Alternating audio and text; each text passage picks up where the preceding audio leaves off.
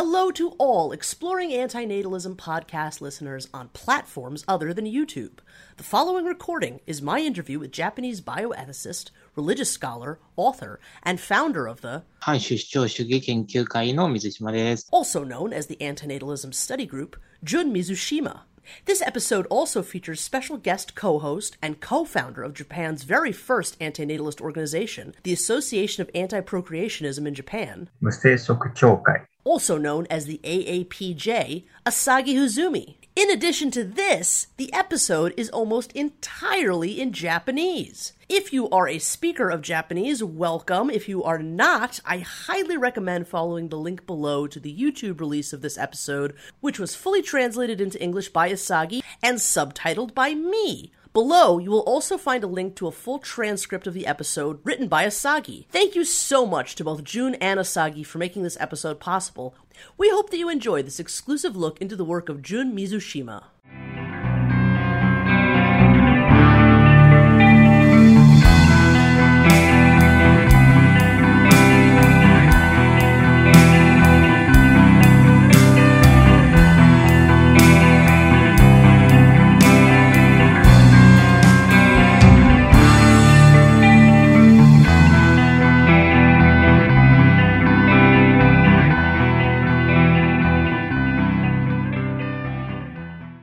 Hello, everyone, and welcome to the 55th episode of the Exploring Antinatalism Podcast, a podcast all about the subject of antinatalism created by antinatalists. My name is Amanda Oldphan Sukenick, formerly known as Fervor Wolf Films on YouTube, and today I'm speaking with Japanese bioethicist, religious scholar, author, and founder of the also known as the Antinatalism Study Group, Jun Mizushima. And joining us to help with translation today is Exploring Antinatalism interview alum and co-founder of Japan's very first antinatalist organization, the Association of Anti-Procreationism in Japan, also known as the AAPJ, Asagi Hozumi. はい、それでは定刻となりましたので、11月の反出生主義勉強会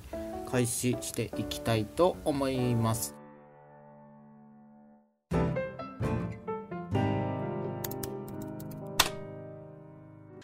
So thank you so much to both of you for being here with me today. Welcome to the Exploring Antinatalism podcast, Mr. Mizushima. はい、水島さん、ポッドキャストへようこそ。はい、ありがとうございます。Who is Jun Mizushima? はい、最初の質問です。まず、水島純とは誰でしょうか？はい、出生主義研究会の、生命倫理相談所の代表をしている、水島純と申します、主な専門は生命倫理学と宗教学で、日本の東京にある大正ユニバーシティで、修士号を取得しています。大学の大学院にもお世話になったことがあります。Jun, why are you or are you not an antinatalist?次の質問です、水島さん、あなたが反出生主義者である、または反出生主義者でない理由を教えてください。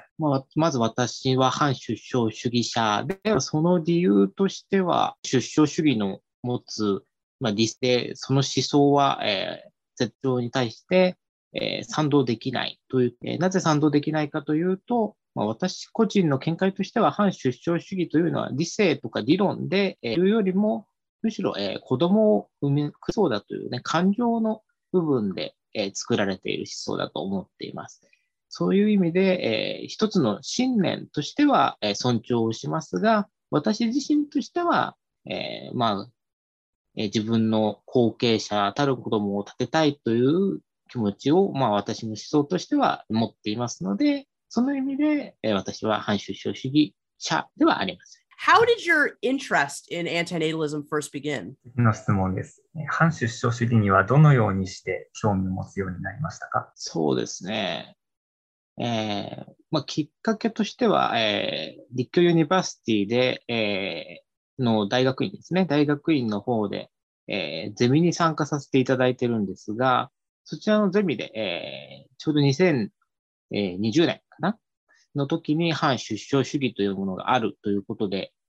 森岡教授が、生まれてこんな発行され、2019年の特集なども読み、興味を持ちました。Okay, thank you so much. Outside of Wikipedia, the word antinatalism is still not included in or defined by any dictionary in the world in any language. In addition to this, the Wikipedia definition keeps changing. So how do you feel that antinatalism should and should not be defined? 次の質問です。ウィキペディア以外では、反出生主義という語はまだどの言語のどの辞書にも載っておらず、定義もされていません。また、ウィキペディアでの定義も定まらず、コロコロ変わります。反出生主義という語はどのように定義されるべきでしょうか？またはどのように定義されることを避けるべきでしょうか？そうですね。その問題に関しては、日本に限って言えばですが、日本ですと、K と呼ばれる、おそらく共同執筆をしている反出生主義者の団体がいますが、そういった団体に代表されるように、子供を生み出すこと、作っていくことっていうことを普遍的に悪だっていう思想が、反出生主義の定義として、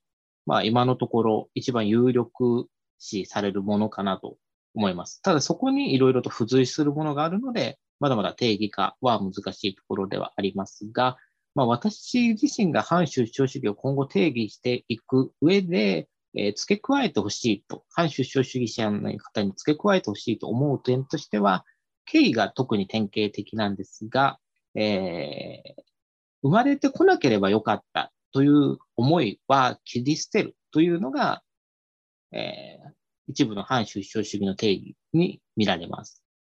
ただ、生まれてこなければよかったという気持ちから、反出生主義に入る方もいるので、そういった方は反出生主義グループに自分たちのその苦しみ、悲しみの、ケアと言ってもいいのかもしれませんが、癒しを求めているところがあって、そういった点から、自分の苦しみから反出生主義に入るという人たちがいます。しかし、経緯に代表されるような一部の反出生主義団体は、そういった、生まれてこなければよかったという嘆き苦しみというのは反出生主義ではないと、言い切ってしまっています。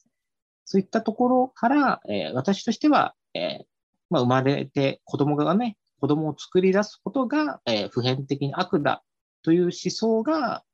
定義の中核になるのだろうけれども、生まれてこない方が良かったという嘆き苦しみというのを切り捨てない反出生主義の定義が作られていくべきだと考えております。Why is it, do you think, that no one can seem to be able to agree on how antinatalism should be defined? 次の質問です。反出生主義という語の定義について人々が合意できないのはなぜだと思いますか？そうですね。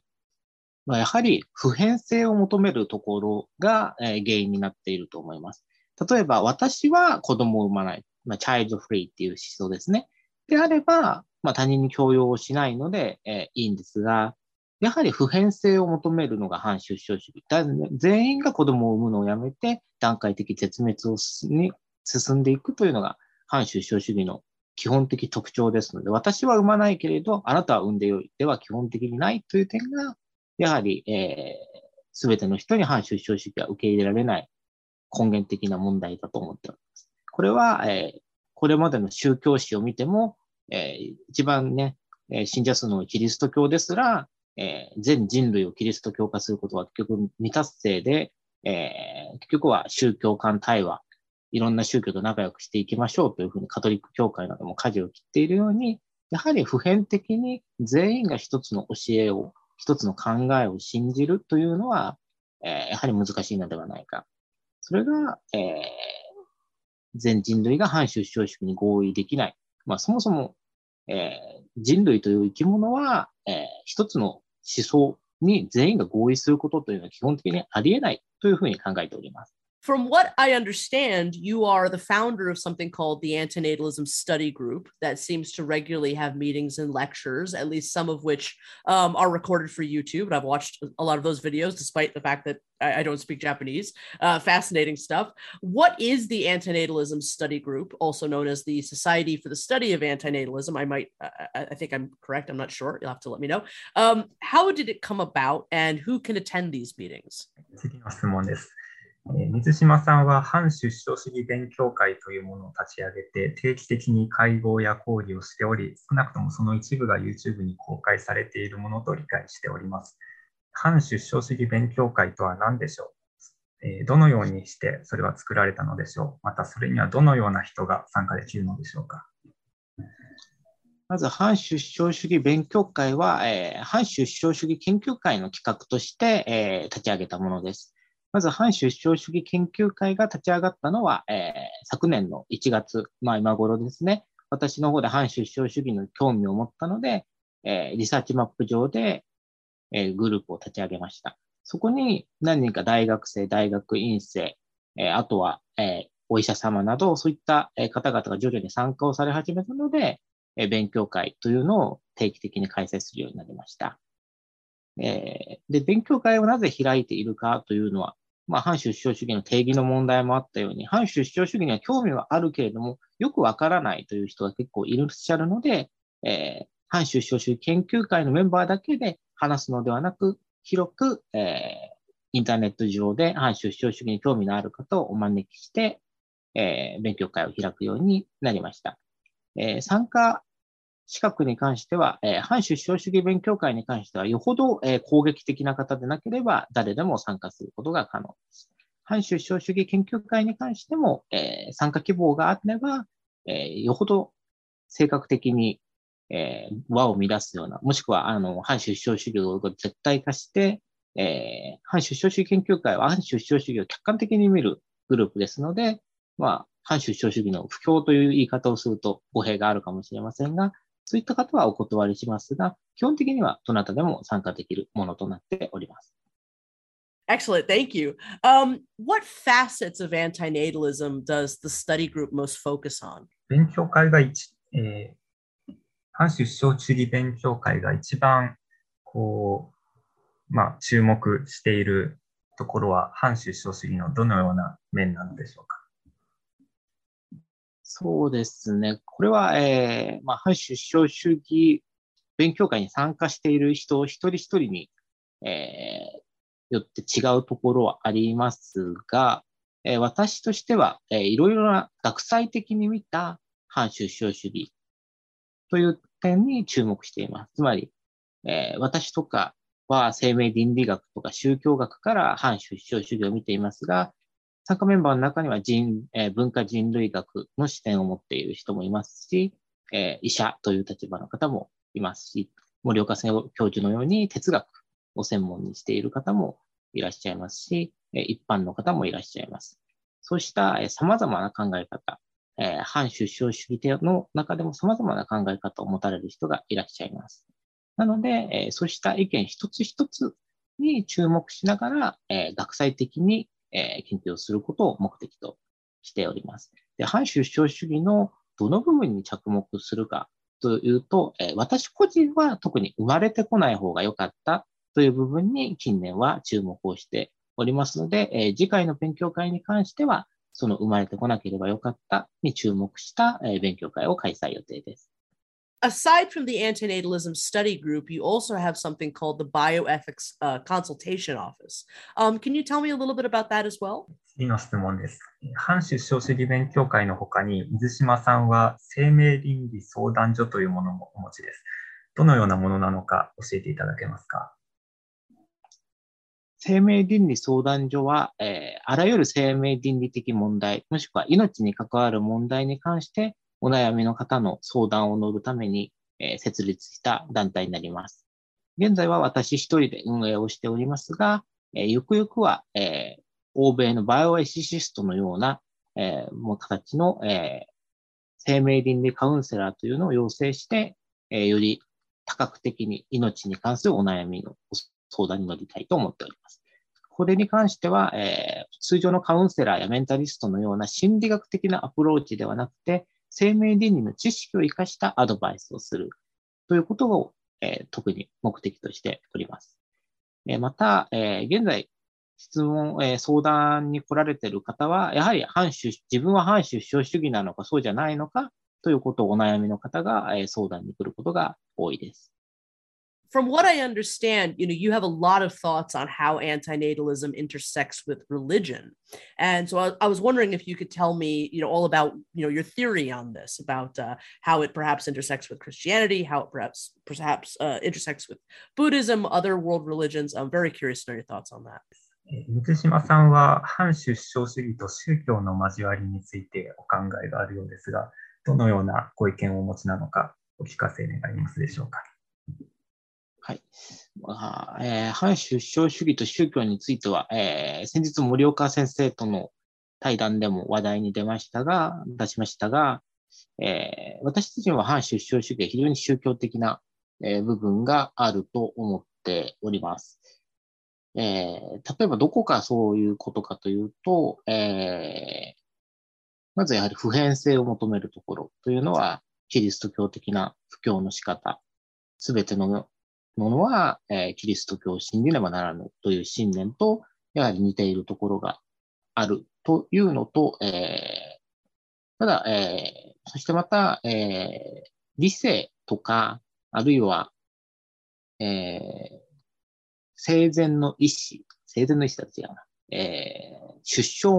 の意思、もしくは亡くなった後の意思というのが、存在しないというのは、この2つの信念を中核に持っていると考えております。ただ、この2つに関しては、あくまでも信念、信仰の段階であって、必ずしも、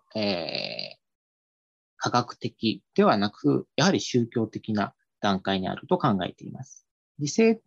絶対主義的に、反出生主義は大変理性的であって、論破不能だというふうに、インターネット上、SNS 上では、言われることもありますが、実際には理性だけで考えたときには子供を産むという選択肢も出てくるはずだと私は考えています。なぜなら子供を産んでいかないと、それは理性主義というよりは利己主義に近いかもしれませんが、感情を一切なくして思想理性だけであって理詰めで考えていくのであれば、自分の苦を減らすためには子供を作って労働力を増やして介護をしてもらわなければならない。そういったことがありますので、必ずしも理性だけで反出生主義が成り立っているわけではまずないと思っています。その意味で、やはり理性信仰というところがあると思います。むしろ反出生主義というのは、子供にですね、これから先の次世代の子供たちに苦しい思いをさせたくない、そういったようなね、思いやりとか優しさといった面にこそ、反出生主義の本質があるように思います。そこを見落としてしまうと、やはり宗教的、信仰的なものになってしまうと思います。で、もう一つは、死後の意識がないとか、出生前の意識がないという問題ですが、これは一見すると大変科学的で理性的にやはり見えるんですが、科学的根拠はないですね。日本の統計データだと生まれ変わりを信じている人は4割と言われていますので、これも反出生主義が多数派になるときに難しくなる点だと思いますが、4割生まれ変わりを信じるということは、反出生主義の同意不在論というのが、本当は、同意しているっていう可能性も考慮しなければならないものとなってしまいます。ただし、これはどちらも、生まれ変わりがあるかないか、死後の意識があるかないか、出生前の意識があるかないかというのは科学的にも証明することはできませんので、ないかもしれないし、プラトンが、エルの物語で描いたように、自分の生まれる前の時に、生まれ変わりの段階で自分の次の性っていうのを選んでいるという可能性もやはり捨てきれないと。理詰めで考えていくと、どうしてもその可能性は今の段階ではゼロですとは言い切れない。そういった意味では、やはり、生まれ変わりなんてない。死んだらそれで終わり。生まれる前に意識はないっていうのも、まだまだ信仰の段階を抜き切れていないのではないか。そういう意味で私は反出生主義に宗教性を見出しています。ただし、森岡教授との対談でも話に出た通り、これは宗教というのをどう定義するのか、反出生主義をどう定義するのかによって、また話が変わってくる問題だと考えております。Are you familiar at all with the phenomenon of Christian antinatalism? Certain passages of the Bible are quite antinatalist. There have been Christian sects in the past, such as the Cathars, who were some variety of antinatalist at the very least. And in more modern times, you have there have been books like No Baby, No Cry by Martin Smith, as well as The Child Free Christ by Philotheos de Guerrero. Just curious if you have any familiarity with these works or this phenomenon at all. Mm-hmm. 次の質問です。キリスト教系の反出生主義、クリスチャン・アンティネイタリズムと呼ばれるような現象はご存知でしょうか？というのも聖書には非常に反出生主義的な部分があって、語り派のような反出生主義的な宗派も昔はありました。最近ではマーティン・スミスの No Baby, No Cry や、ドジローのチャイルド・フリー・クライストというような本も出ていますが、 そのあたりはいかがでしょう。そうですね。キリスト教は反出生主義的な面に注目するのはドジローの諸説書籍を含めいくつかは存じ上げております。ただ、ドジローなどの聖書の中の取り出してほらここは反出生主義的だっていう指摘に関しては、聖書学的に しっかりとそれがどういう年代でどういう文脈でどういう意図でどういう歴史の下で書かれたのかという考察が非常に欠けているので、本当に聖書を自義的に解釈して、ほら聖書は反出生主義的だと言っている、まあ、だけというような、ところがありますし、友人の牧師もそのように述べていました。また、語り派や、キリスト教グノーシス主義のように反出生主義に近づいたキリスト教というものもありますが、基本的にはそういった、反出生主義に近づいたキリスト教というのは今まで異端として切り捨てられてきました。今後、反出生主義的なキリスト教徒というのが現れるとしたら、これも友人の牧師の言葉ですが、靴の問題をどうするかというのが争点になると思われます。キリスト教は苦痛を自ら引き受けるというね、イエスの受けた苦痛を引き受ける宗教ですが、反出生主義は苦しみをなるべく減らしたいという宗教ですね。なので、次世代の子供たちの苦しみを減らすために、反出生主義者が、今の生きている反出生主義者が苦しみを負うことができるのであれば、反出生主義的キリスト教っていうのは今後成り立ちうると思います。実際ね、苦しみを避けたいっていうとこ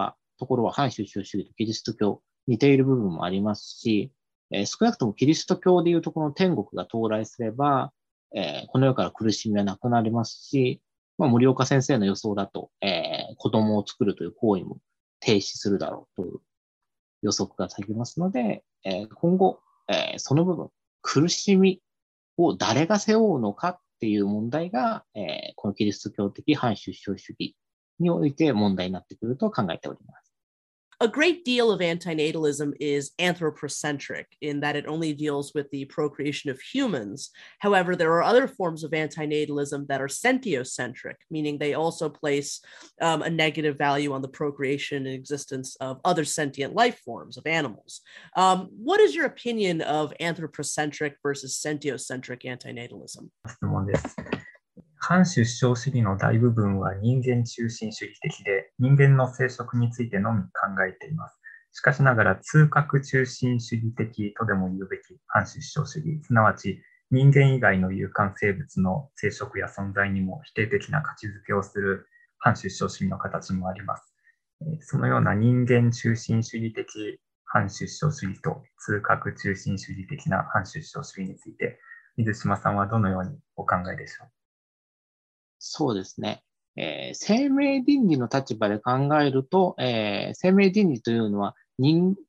命倫理も人間中心主義と動物や環境を含む生命倫理と2つあるんですが、私は広い意味の方の生命倫理で、人間だけでなく動物、環境、そういったものも考慮に入れた生命倫理を志しています。その意味で言うと、私も反出生主義は、人間以外の全ての有感生物に対して、広がっている反出生主義の方が正しいというか正当性はあると思っていますが、ただ、ここで問題となってくるのは、すべての有感生物に、苦痛を与えないとなると、まず反収集主義者は食べるものがなくなってしまうので、まあ、全員飢え死にしてしまうことになりかねません。まあ、植物も苦痛を感じるというようなね、研究データも出てきているので、今後食べられるものっていうのはどんどんなくなっていくでしょう。動物、食べられる存在に苦痛を感じさせてはならないとなるのであればですね。ただ、そしてまたもう一つ、すべての有感生物に反出生主義の範囲を広げるというのは、人間以外の有感生物は自分の意思で反出生主義になることが、できないという問題があると思っています。Thank you so much. Thank you. Some antinatalists are not particularly concerned with going extinct or extinction in general. Some are anti-extinction and some are pro-extinction. What are your feelings on the extinction aspect of antinatalism? 次の質問です。反出生主義者の中には絶滅について特に何も心配していない人々もいれば、絶滅に反対している人々、逆に絶滅を推進する人々もいます。水島さんは反出生主義の絶滅という側面についてはどのようにお考えでしょうか。そうですね。反出生主義、まあ子供を、ここでいう反出生主義を、まあ子供を生み出すことは普遍的に悪であって、誰もするべきではないという思想であると捉えるのであれば、当然その先に待っているのは絶滅ということになると思います。それを全人類が信じて実行するのであれば絶滅という形になると思っています。ただ、私はやはり全人類が反出生主義を、信じる、実行するということはありえないと思っていて、仮に多数派を取ることができたとしても、今度は、その反対勢力、少数派として、やはり子供を持ちたいという勢力が出てくると思っています。そのため、結局のところは、パワーバランスがずっとどっちに傾くかということであり、反出生主義がどれほど、広まったとしても、最終的には人類は絶滅しないと思っています。もし人類を絶滅させるべきだという反出生主義が、多数派になったとすれば、もう最終的には、ウイルス兵器を使って、全人類を殺してしまうか、もしくは地球を爆破させて有感生物すべてを消し去ってしまうか、そのぐらいのことをしない限りは、反出生主義から絶滅っていうことにはならないと思います。そういった意味では、以前日本で発売されて結構人気のある、正しい人類滅亡計画っていう本のタイトルは、やはり反出生主義を非常に誤解しているし、誤解を広めているように、感じております。What do you think of more recent works that have come out of Japan that deal with antinatalism, such as the work of Yu Shinada and Mieko Kawakami? 次の質問です。品田雄氏や、川上美恵子氏が出しているような反出生主義を扱う最新の日本の書籍についてはどうお考えでしょうか。品田さんのについては今少しおっしゃいましたけれども。そうですね。ちょっと私も最近の書籍は追い切れていないところがありますが、やはり反出生主義を一面から見ている、まあ、反出生主義の定義が定まりきっていないので仕方がない部分はありますが、反出生主義を一面から見ている、もしくは反出生主義者にとっても不利になるような誤解を招く表現がどうしてもあるのかなというふうに見えます。ちょっと書籍の方は追い切れてないですが、結構 YouTube とかを見ると、随分なんか根拠なく反出生主義を批判してみたりとか、すごくなんか間違った反出生主義の理解をしている人がいらっしゃいますね。例えば、日本の有名人だとね、ひろゆきさんの動画でも反出生主義が面白いって言ってましたけれど、あの人の反出生主義理解はロングフルライフ基礎でしたので、それはちょっと若干違うんじゃないかなというようなところがあるので、やはり、森岡先生とかのような、いわゆる論文を書くのに慣れてる人が書いている本以外に関しては、結構、真に受けずに自分でも調べないといけないのかなというのが、最近の出版されている本とか、また YouTube とかを見ていて思うところでございます。Are you familiar at all with Asagi's work with the AAPJ? And what do you think of such efforts on the part of antinatalists to start organizing as activists? 次の質問です。無生殖協会の活動はご存知でしょうか？またそのように反出生主義の活動家が組織をなすことについてはどのようにお考えでしょうか？そうですね、無生殖協会様に関しては、インタビューや調査にご協力していただいておりますし、公式サイトやツイッターなど拝見させていただいているので、活動内容については、ある程度把握させていただいております。また、反出生主義が、組織化していくというのは、決して悪いことではないと思っていますし、ただ、反出生主義のグループがいろいろとできてくるのはいいんですが、やはりそのグループの中で、反出生主義の定義はこれ、それ以外の人はお断りっていうような態度になってしまいがちなのかなっていうところを心配しております。先ほども少し述べましたが、例えば、生まれてこなければよかったという嘆きを持っている人は、こう自分は反出生主義者なんじゃないかと思って、反出生主義者のグループに入るんですが、誰もその嘆きについてのね、話はしてくれない。嘆きを解消する方法は教えてくれない。これは、デイビッド・ベネターの本を読んでも一緒ですね。うん、これは、日本だと2019年の思想の中でも、指摘されていますが、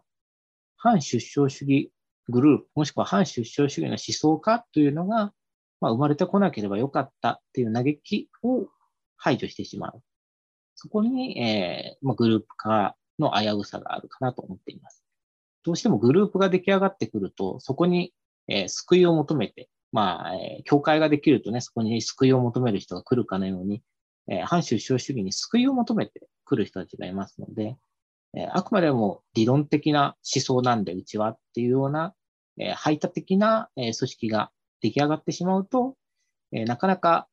今後反出生主義グループ同士がまとまっていくのも難しくなりますし、反出生主義の方々にとっても、デメリットかなと。いろいろなものをこう受け入れられる反出生主義グループが出来上がっていく。そして、そうしたグループを本当に、我々研究者は、研究をさせていただく。そういった、関係ができることを望んでいます。Okay, so now I'd love to speak in more detail about your books and your essays, Jun. You have an incredible 6 different titles all about about the subject of antinatalism, readily available on Amazon.com. I was wondering if we could just briefly go down the list one at a time and speak a little bit about each one of them. So the first one that you released was called, unless I'm mistaken, your first essay on the subject of antinatalism was called Bioethics Learned from Animation, Clone Designer Baby Antinatalism, which was published on May 5th, 2021. Before I ask a question about it, could you possibly say the name of this essay in Japanese? ご質問にお答えいただく前にですね、水島さんに本のタイトルを日本語で一つ言っていただきたくて、アニメで学ぶ生命倫理、クローンデザイナーベイビー反出生主義ですね。これを、水島さんの声で一度。お願いします。はい、アニメで学ぶ生命倫理、クローンデザイナーベビー反出生主義という本を、出版しています。はい、ありがとうございます。So I was delighted to see that this work deals with antinatalism within both Pokemon and Mobile Suit Gundam. I'm a big Mobile Suit Gundam fan myself. I would love it if you could tell me a little bit more about this paper and the connection that you see between antinatalism and these animes. では質問に入ります。水島さんが反出生主義について書かれた本や論文などに強い興味を持っています。水島さんは反出生主義について6つもの著作をお持ちで、すべて Amazon で読むことができます。この6つそれぞれについて軽くお話しいただければと思います。まず一つ目、反出生主義について水島さんが出された最初の著作は2021年5月のアニメで学ぶ生命倫理、クローン、デザイナーベイビー、反出生主義であるものと理解しております。この本がポケモンやガンダムの中に見られる反出生主義を扱っていることを知って大変嬉しく思いました。この本について少しばかり、水島さんが見出す反出生主義とアニメの間のつながりについて教えていただけますでしょうか。反出生主義とアニメというのは実はかなり昔からいろんなところで、つながりがあって、森岡先生とかがよくアシュラの写真を載せたりとかしていますけれども、いろいろなところに反出生主義的な思想がある。私は、その中でも結構古い方のミュウツーの逆襲という、ポケットモンスターのアニメ映画を選びましたが、最近のアニメの中にも反出生主義が見られると、反出生主義的な思想が見られるというようなことが言われています。ただ最近のものですと、反出生主義が人気だから取り入れたのか、それともたまたま似た思想になったのかが判別しにくい。そういった意味では、ミュウツーの逆襲は1997年上映ですので、まだ日本で反出生主義というのが今ほど知名度を持っていなかったですし、インターネットも発達していなかった時代に、すでに反出生主義につながる考え方を主要キャラクターがしているという点で、非常に興味深い作品だと思い、著作や論文の中で何度か取り上げております。で、ガンダムに関しては、反出生主義的思想があるガンダムは私は存じ上げてないですが、もしかするとあるのかもしれません。Have you noticed an increase in antinatalism in other anime titles as well since you wrote that paper? From what I understand, there's also been some antinatalism recently in Attack on Titan. 他のアニメ作品でも反出生主義が取り上げられるようになっていることにはお気づきでしょうか？最近、進撃の巨人で反出生主義が扱われていたと私は理解しているのですが。そうですね。インターネット上の SNS、ツイッターなどで、反出生主義が、進撃の巨人の中に見られるという話は、伺ったことがあります。ただ私は、直接確認を取っていませんが、それが、反出生主義をやはり、取り入れて書いたのか、たまたま同じになったのか、そのどちらかなのか、一度著者の方に聞いてみたいと思っています。Your second work on antinatalism is called In This Dying World, Anti-Natalist Story. And I was wondering if you could say the title of that work in Japanese for me. And this was released on August 13th, 2021. Is this a novel? 次の質問です。水島さんの2つ目の反出生主義に関する著作は、滅びゆくこの世界で反出生主義の星の物語。2021年8月13日にリリースされました。これは小説なのでしょうか？はい、こちらは小説として、反出生主義が多数派になったらどのようなことが起こりうるのかというのを、素晴らしい新世界などを参考に書き上げてみたというものになります。この小説のタイトルだけ単独でもう一回お願いできますか？はい、今お話しした小説のタイトルは、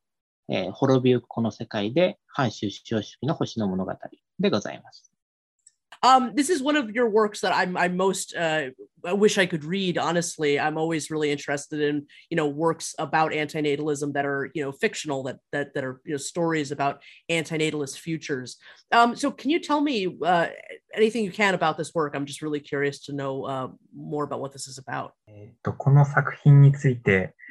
英語で読めればいいのですが、私はできないので、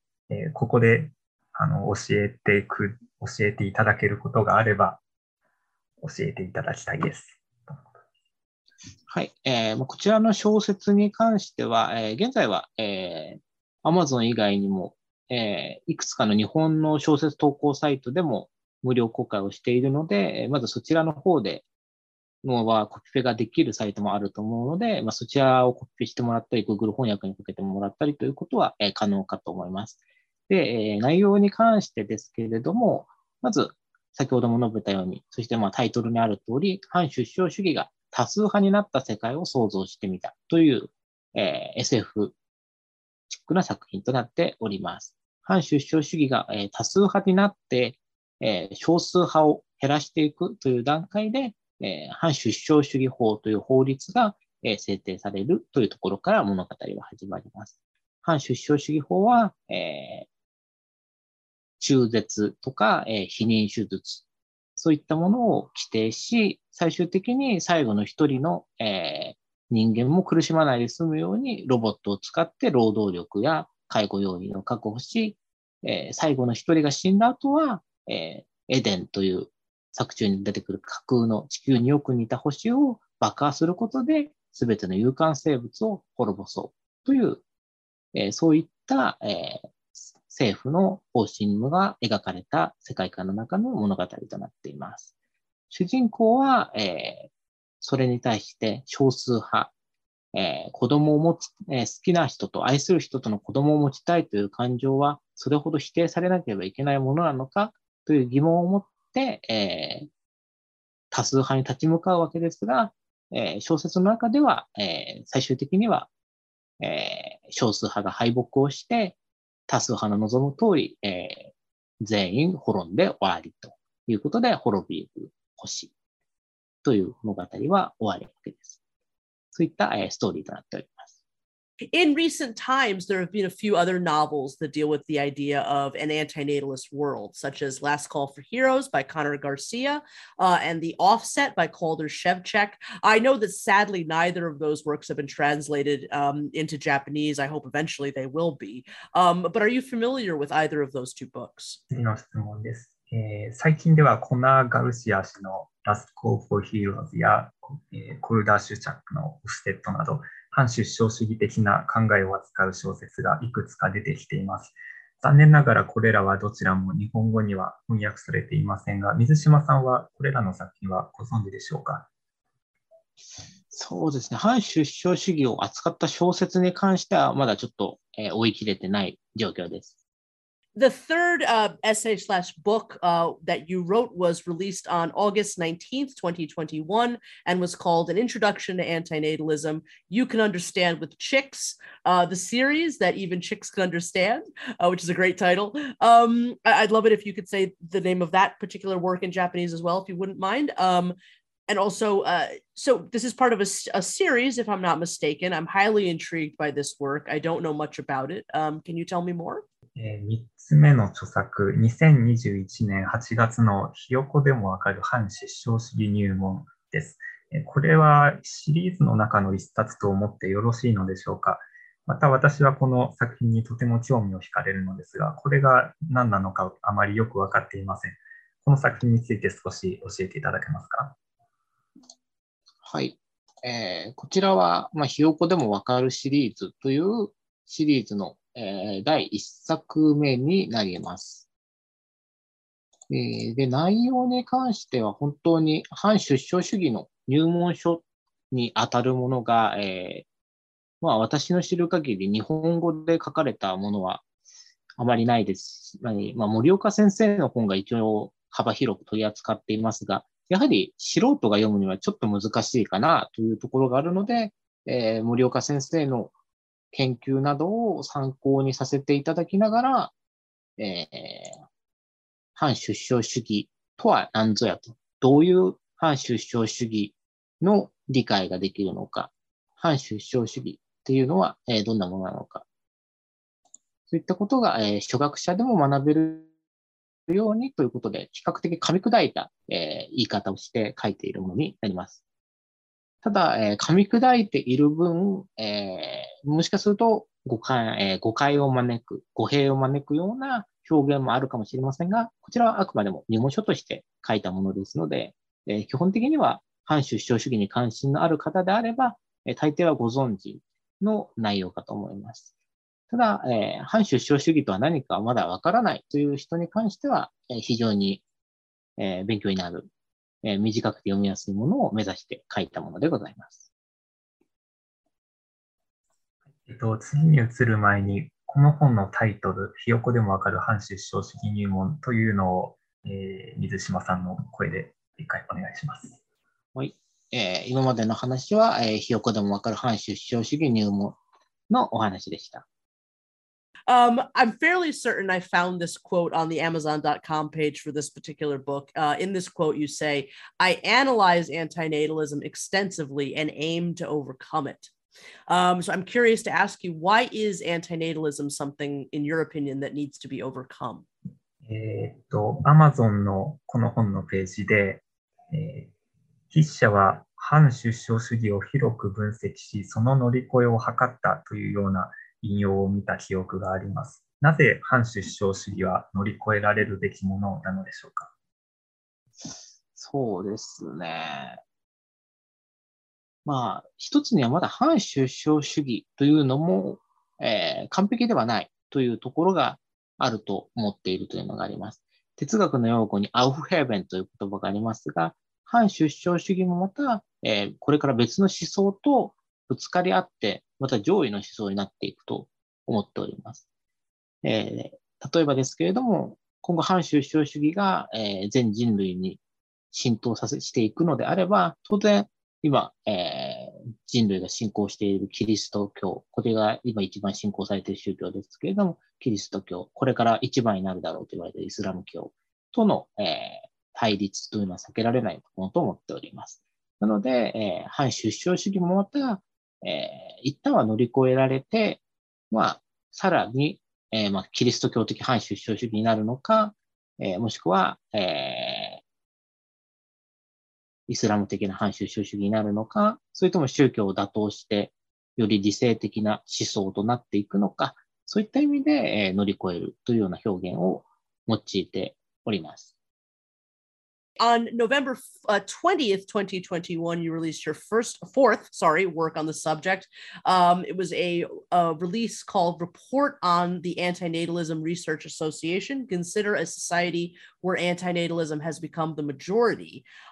So unless I'm wrong, this was a transcript from one of the Antinatalism Study Group meetings. Would love to know anything that you can tell me about this discussion.2021年11月20日に水島さんは反出生主義研究会開放、反出生主義が多数派となった社会を考えるをリリースされました。これは反出生主義勉強会の書き起こしだと理解しています。どのような議論がそこで行われたのか教えていただけますでしょうか。はい。今、ご指摘いただきました反出生主義、研究会開放に関しましては、おっしゃる通り、勉強会の議事録の形をとっております。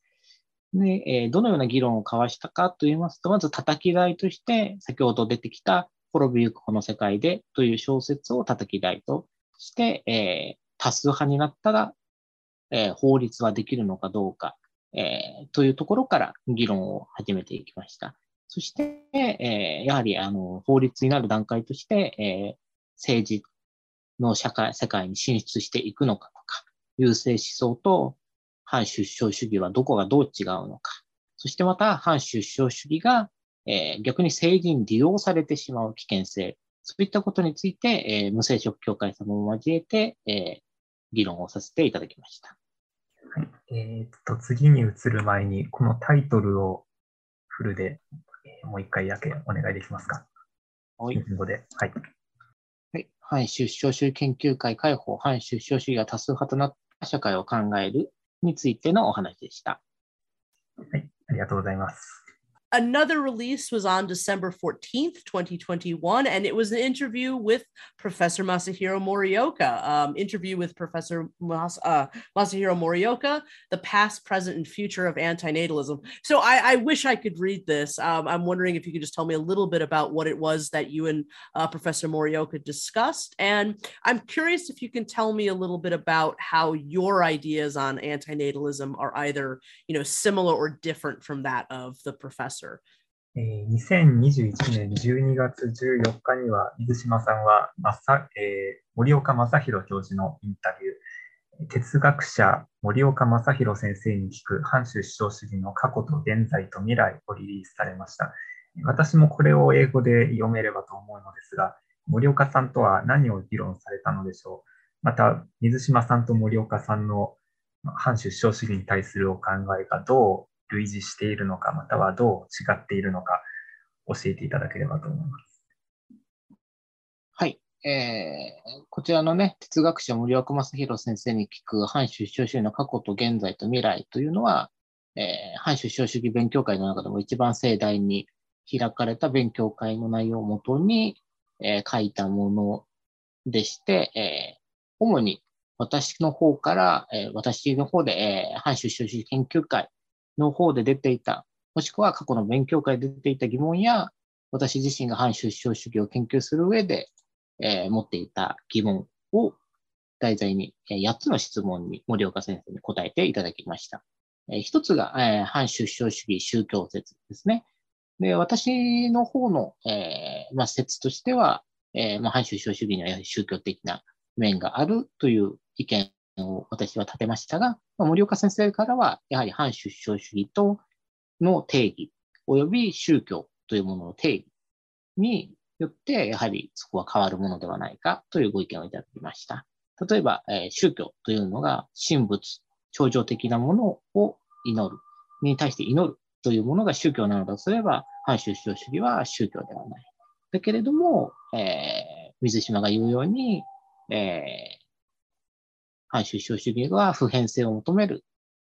というところにキリスト教的なものを見ることも当然できる。そういったような議論がしました。で、第2質問としては、教義の反州主張主義というものを森岡先生が、定義されています。それについて、それをなぜ立てたのかということを森岡先生に伺いました。で、それに対する森岡先生の回答としては、先ほども私が述べたように反州主張主義というのは、理論的に論破不可能な最強の思想だというふうに言われているけれども、本当にそうなのかどうかっていうのを、研究したいという森岡先生の、実存的な関心に基づいて、教義、反州思想主義の中でも対象を狭めることによって、そこからフォーカスして研究していく方法が、やはり、やりやすいのではないかということで、行ったというお話を伺いました。で、3つ目の質問としては、私のこれは研究課題について、森岡先生ともお話しさせていただいたんですけれども、基本的自尊感情、と社会的自尊感情というものがありまして、それらと反州思想主義の、関連について森岡先生に伺いました。で、これは、無生殖協会様にもアンケートにご協力いただきましたが、基本的に反出生主義の人というのは、生まれてこない方が良かったですかっていうふうに質問すると、はい、生まれてこない方が良かったですっていうふうに回答されるんですが、基本的自尊感情を測ってみると高いんですね。この基本的自尊感情が高い人っていうのは、生まれてきて良かったと思っている人というふうに、日本の近藤先生が定義されています。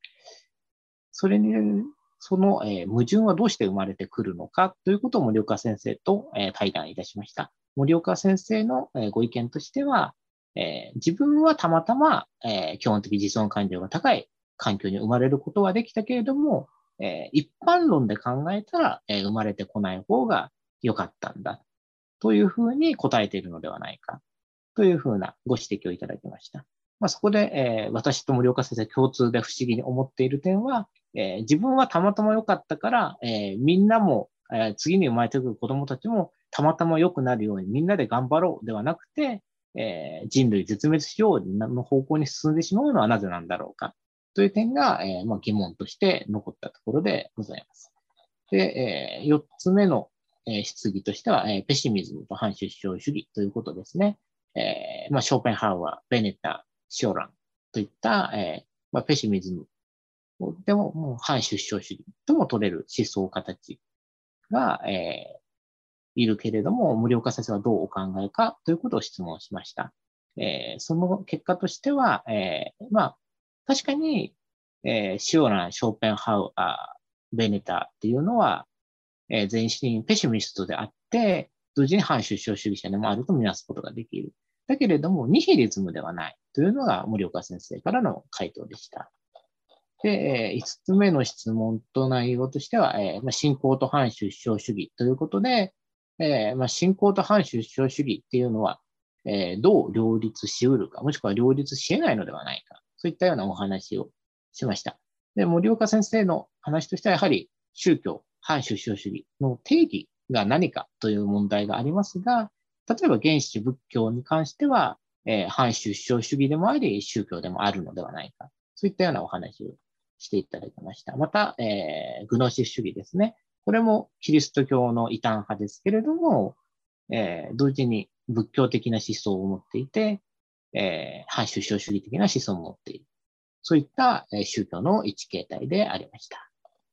というようなお話をしていただきました。ただ、これが、大乗仏教の話だとどうなのかっていうようなところが、今後の課題としてあります。で、第6の質問が、ビーガニズムと反出生主義ということで、ビーガニズムと反出生主義の関係って、森岡先生はどのようにお考えかというお話を伺いました。でね、ビーガンと、反出生主義っていうのは、行ったり来たりしやすい思想であるというのは、事実なんだけれども、事実だというかね、考えやす、事実としてありそうだというお話と、ビーガニズムと、インド型反出生主義、仏教です。原始仏教ですね。それがどちらもインドから生まれたというのが、非常に興味深い点だというふうに伺っております。で、政権王とは最後、7質問が、政権王と反出生主義ということで、反出生主義を主張する人たちの中には性嫌悪、セックスへの嫌悪や異性愛規範への嫌悪反対っていう立場を表明されている方もいらっしゃるのかどうかというのを森岡先生に聞きました。これらに関しては、論理的なつながりはないけれども、両方を性嫌悪と反出生主義、異性愛規範への反対と反出生主義の両方を持っていることはあり得るだろう。というふうに、おっしゃっておられました。ただ、性嫌悪の反出生主義者の場合は、セックスを完全に介さない、出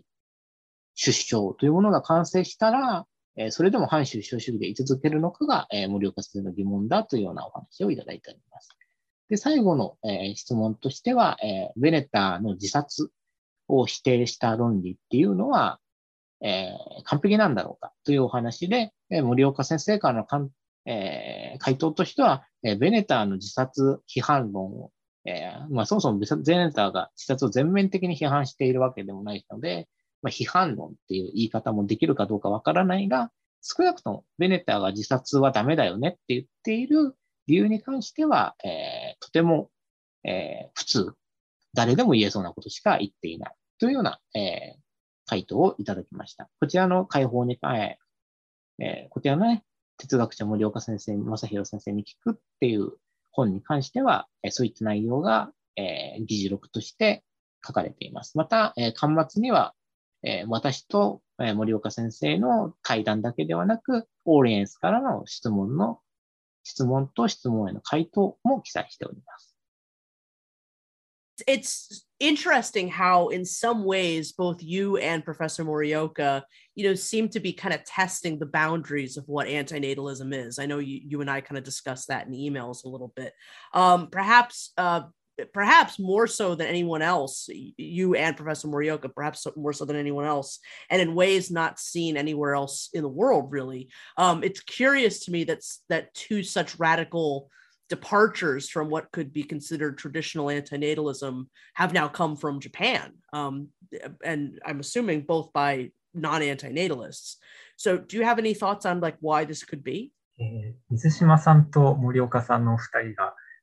反出生主義が何であって何でないかの境界線をかなり集中的にかつ新しいやり方で見つけようとしているように見えるのは面白いものです。そのような伝統的な反出生主義からのラディカルな逸脱とでも言うべき研究が日本から、しかも反出生主義者でない人たちから登場したのは大変興味深いことです。なぜそのようなことになったのかについて、水島さんは何かお考えはありますか？そうですね。一重には、森岡先生のお力が強いというのはあると思いますが、森岡先生が、わかりやすくいろんな反出生主義を多方面からね、考察する本を出してくれたので、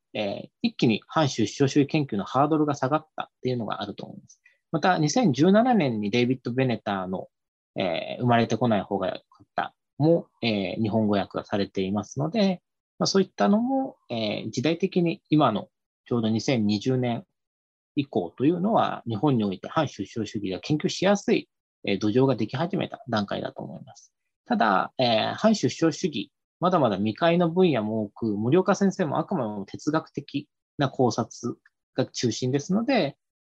私は、森岡先生とは違う方向、生命倫理学とか宗教学とか姿勢学とかから、やっていきますし、他の方々も、それぞれのね、文化人類学だったり、哲学だったり、社会学だったり、医学だったり、そういった方面からやっていく。そういったことが自由に研究していける土壌がまだまだ残っているっていうのが大きいのかなと思います。やはり海外ですと、ベネターの影響力が強くて、ベネターが何か新しい意見を出しても全部ベネターが批判して回ってしまうので、再批判をして回ってしまうので、なかなかね、若手が、やりにくい環境にあるのかなと推察しております。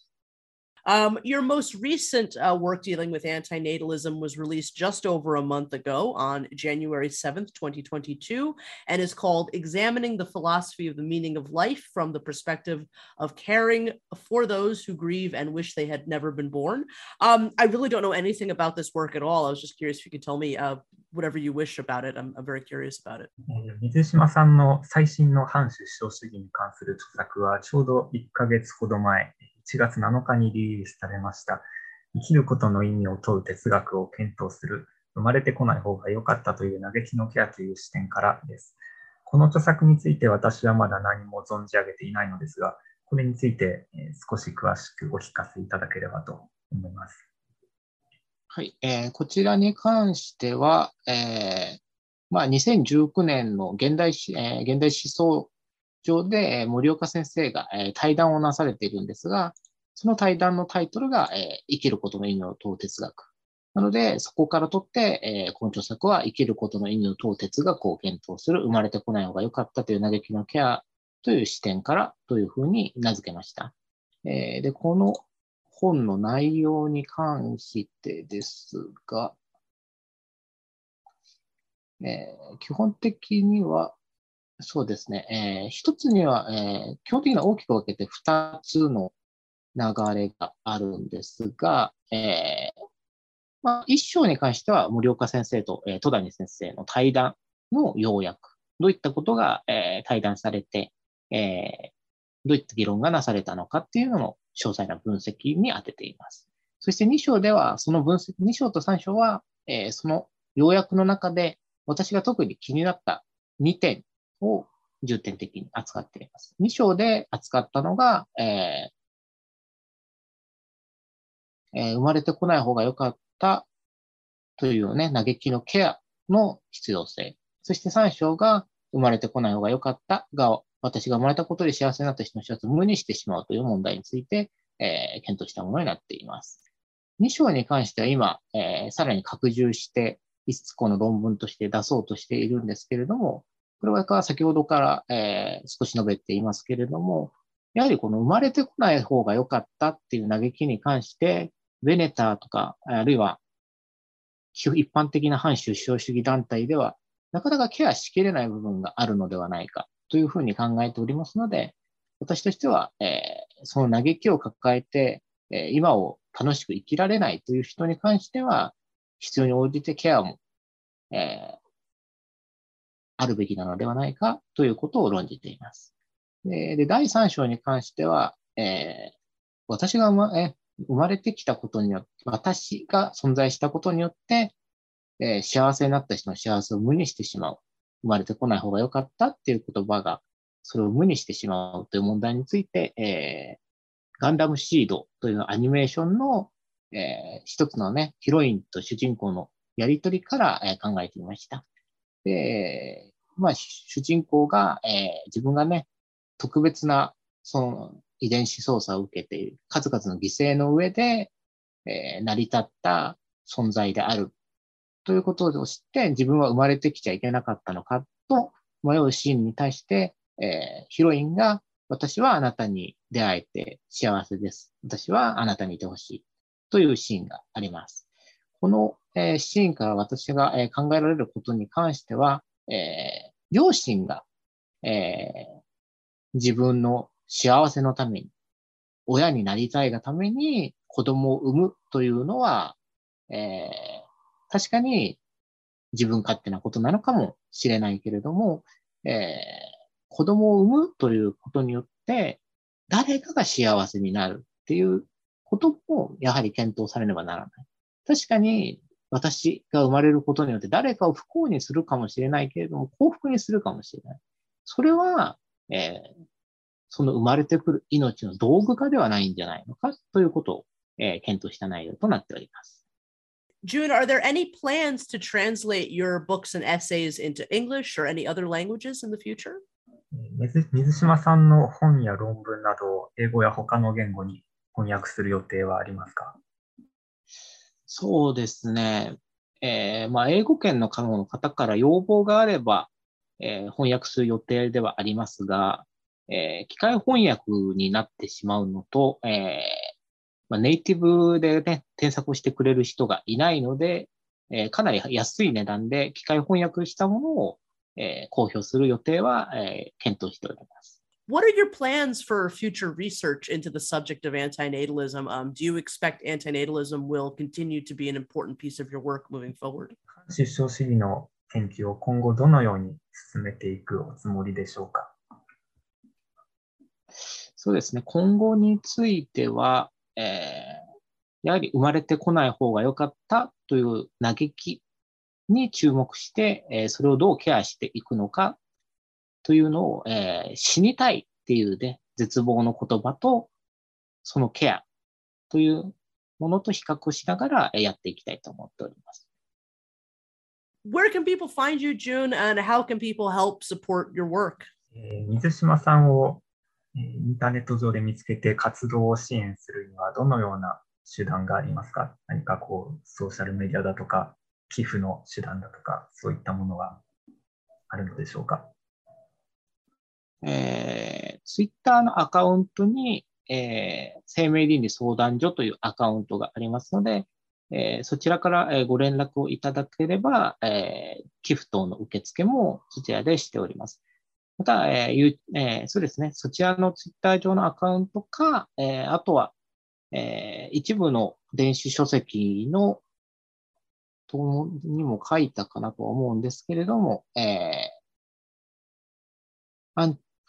出生主義研究会用の、メールアドレス、もしくは、今回ご連絡いただいた、私の方のメールアドレスにご連絡いただければ、ご支援の方していただけるというお話があれば、ぜひ、そのお話をお伺いしたいと思っております。Jun, is there anything else that you're working on, especially related to antinatalism, that we maybe didn't get a chance to speak about today, that you'd like to talk about before we close up? このインタビューを終える前に何かまだこう水島さんがお話ししていないこう反出生主義に関する著作だとかそういったものはありますか？そうですね。著作に関しては、今挙げていただいたもので、全てだと思いますが、リサーチマップのサイト上には、その他にも反出生主義関連で使用した、レジュメや、PDF の資料、パワーポイントの資料などが、記載、されております。そちらはすべて無料でダウンロードできる PDF の形式のものとなっております。また、森岡先生の現代生命哲学研究の方では、ミュウツーの逆襲と、アニメミュウツーの逆襲と反出生主義という、正式な論文もこちらも掲載しておりますが、こちらも無料で、ダウンロードすることが可能となっております。でまた、そうですね、反出生主義について最後にあとは言っておくこととしては、ちょっと今回ね、反出生主義について否定的な、意見が多かったかなと思いますが、私自体は、反出生主義の思想そのものを、否定するつもりも、反出生主義者を差別するつもりもありません。ただ、それを全員に強要するっていうなるのであれば、それは倫理的にどうなんだろうというようなことは、言わざるを得ない、そういう立場でございます。Well, first off, I just want to say a really, really incredibly special thank you to Asagi for all of your help today in translating back and forth between Jun and I. This really couldn't happen without your help today. So thank you so much, Asagi. And Jun, your work is fascinating. I hope to be able to engage with it further as time goes on, as hopefully more things get translated. Just thank you so much for being my guest today on the Exploring Antinatalism podcast. It's been a real pleasure speaking with you.はい、水島さん、本日はこのポッドキャストにお越しくださいましてありがとうございました。こちらこそありがとうございました。ありがとう。To learn more about the work of Jun Mizushima, please follow him on Twitter, subscribe to him on YouTube, check out his research map profile, and find all of his books on Amazon.com. Links below. You can also follow the work of Asagi Hozumi and the AAPJ on the AAPJ website, Facebook,Instagram, Twitter, YouTube, and also make sure to check out Asagi's interview on the Exploring Antinatalism podcast, episode number 36. Links to all this and more below. Thank you for listening to the Exploring Antinatalism podcast. This has been Amanda Oldphan Sukenick. You can find me on the YouTube channel Anti-Natal Wolf. Keep up with my daily antinatalist news updates at Antinatal News on Twitter.Please follow the podcast on Facebook, Twitter, Instagram, YouTube, and you can listen to the podcast on Apple Podcasts, Google Podcasts, Buzzsprout, Stitcher, SoundCloud, Amazon.com, RSS feed, and so many other platforms. Email me at exploringantinatalism@gmail.com. www.exploringantinatalism.com was designed by the incredible Visions Noirs. Please follow him at www.bionoir.com and follow him on Instagram. Logo art by the amazing Life Sucks. Please subscribe to him on YouTube and check out his amazing merch at www.etsy.com/shop/LifeSucksPublishing. Music by the wonderful I Doubt It. Subscribe to him on YouTube and check out our collaborative project along with our friend Evil WV, The Right to No Longer Exist, which includes the podcast, The Right to No Longer Exist, a Right to Die podcast. All the best and bye for now.